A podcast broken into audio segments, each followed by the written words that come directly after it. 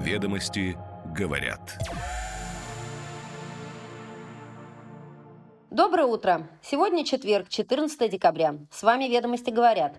Коротко и информативно о самых интересных новостях главной деловой газеты страны. Сегодня «Ведомости» говорят, что малый бизнес попросил Минфин продлить льготное начисление пений по налогам. С учетом высокой ключевой ставки для должников это бремя будет неподъемным, считают в опоре России.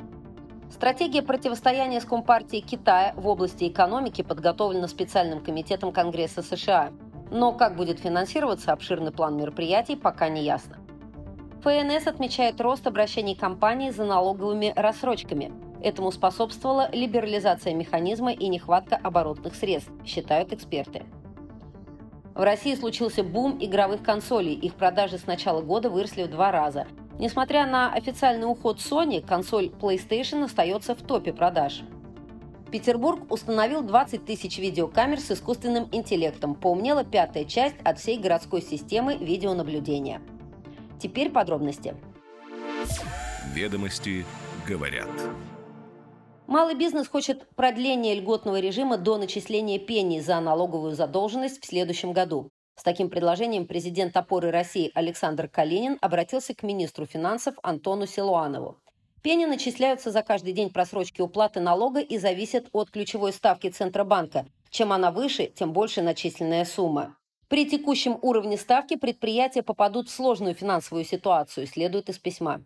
В марте прошлого года до конца этого года действует льготный режим начисления пений. В случае непродления меры с 1 января следующего года пени будут начисляться по 1 трехсотой ключевой ставки Центробанка суммой задолженности только в первые 30 дней. Начиная с 31 дня просрочки начисление будет производиться уже исходя из 1 150 ключевой ставки. Таким образом, размеры начисляемых пени увеличатся не менее чем в два раза, отмечено в обращении.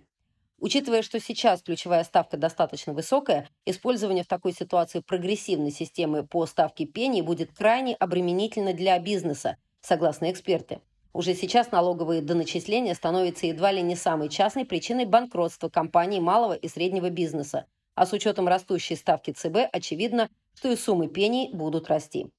В то же время ряд аналитиков не считает, что продление льготного периода хоть как-то существенно повлияет на финансовое состояние компании, так как они стараются строго вовремя платить налоги. Даже те, кто допускает иногда небольшие задержки, не доводят ситуацию до критической и гасят все долги оперативно, с задержкой от недели до месяца, говорят эксперты.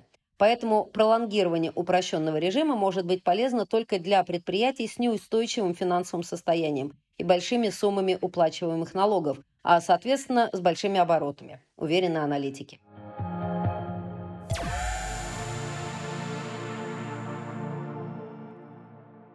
Стратегия противостояния с Компартией Китая в области экономики подготовлена специальным комитетом Конгресса США, но как будет финансироваться обширный план мероприятий, пока не ясно. Специальный комитет Палаты представителей по вопросам стратегического соперничества между США и Коммунистической партией Китая подготовил текст стратегии экономического противостояния Вашингтона и Компартии. Китай под руководством Компартии свернул с пути экономических и политических реформ, усилил репрессивные действия и начал дестабилизирующую активность в регионе, сказано в вводной части документа. Авторы также обвинили Китай в нарушении норм ВТО, использовании нелегальных инструментов, таких как санкции, экономическое давление для достижения внешнеполитических целей и кражи американских технологий.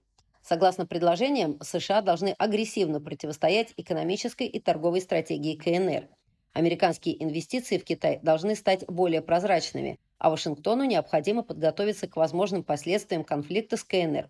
Например, предлагается провести стресс-тесты американских банков на случай потери доступа к китайскому рынку.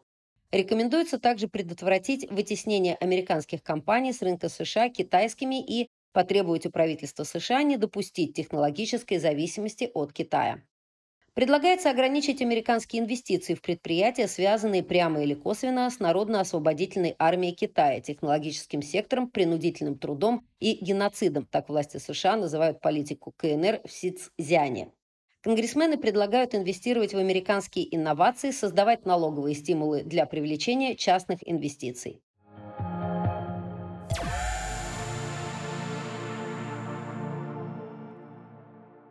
Этом году бизнес стал в три раза чаще прибегать к инструменту рассрочки по налогам, поэтапная уплата задолженности, в том числе благодаря упрощению механизма после введения единого налогового счета ЕНС.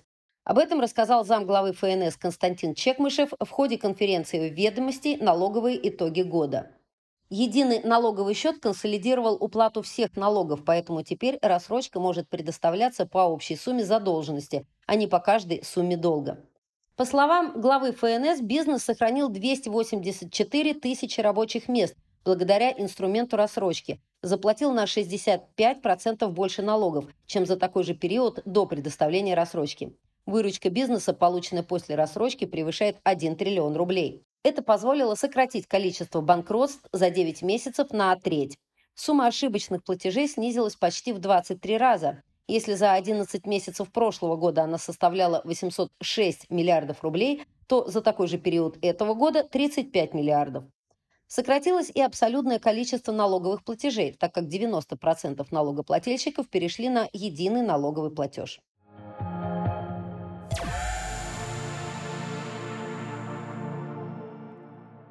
В России случился бум игровых консолей. Их продажи с начала года выросли в два раза продано более 1 миллиона устройств.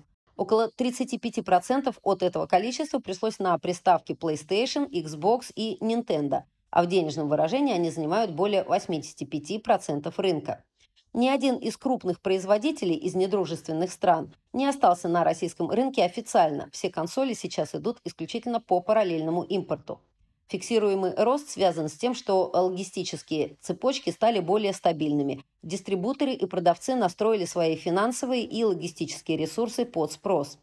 Доля консольного рынка в России традиционно была невелика. Россияне предпочитали компьютерные и мобильные игры. Но в связи с санкциями выручка крупнейшего мобильного сегмента сильно упала, а спрос на консоли вырос. Игроки России и Казахстана лишились техподдержки, испытывают проблемы с доступом к купленным тайтлам, но при этом компании продолжают завозить фуры своих консолей на российский рынок и фактически зарабатывать с россиян дважды, сетуют аналитики. Кажется, это именно тот случай, говорят они, когда было бы правильно вспомнить об официальном уходе из России разработчиков консолей и потребовать от компаний обеспечить техническую поддержку российского рынка или заблокировать им доступ к нашему региону.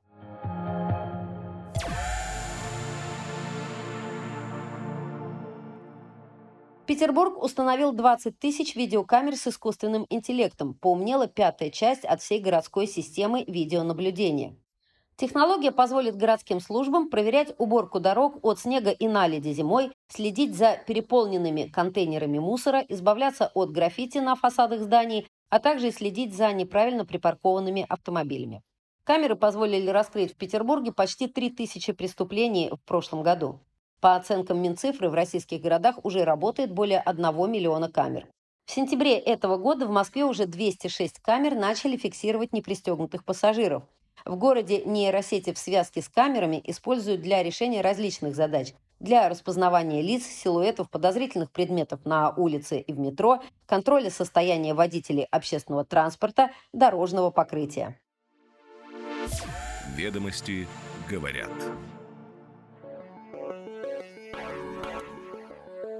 С вами «Ведомости говорят». Слушайте нас каждое утро. Будьте первыми в курсе самых интересных деловых новостей. Интересного и продуктивного вам четверга!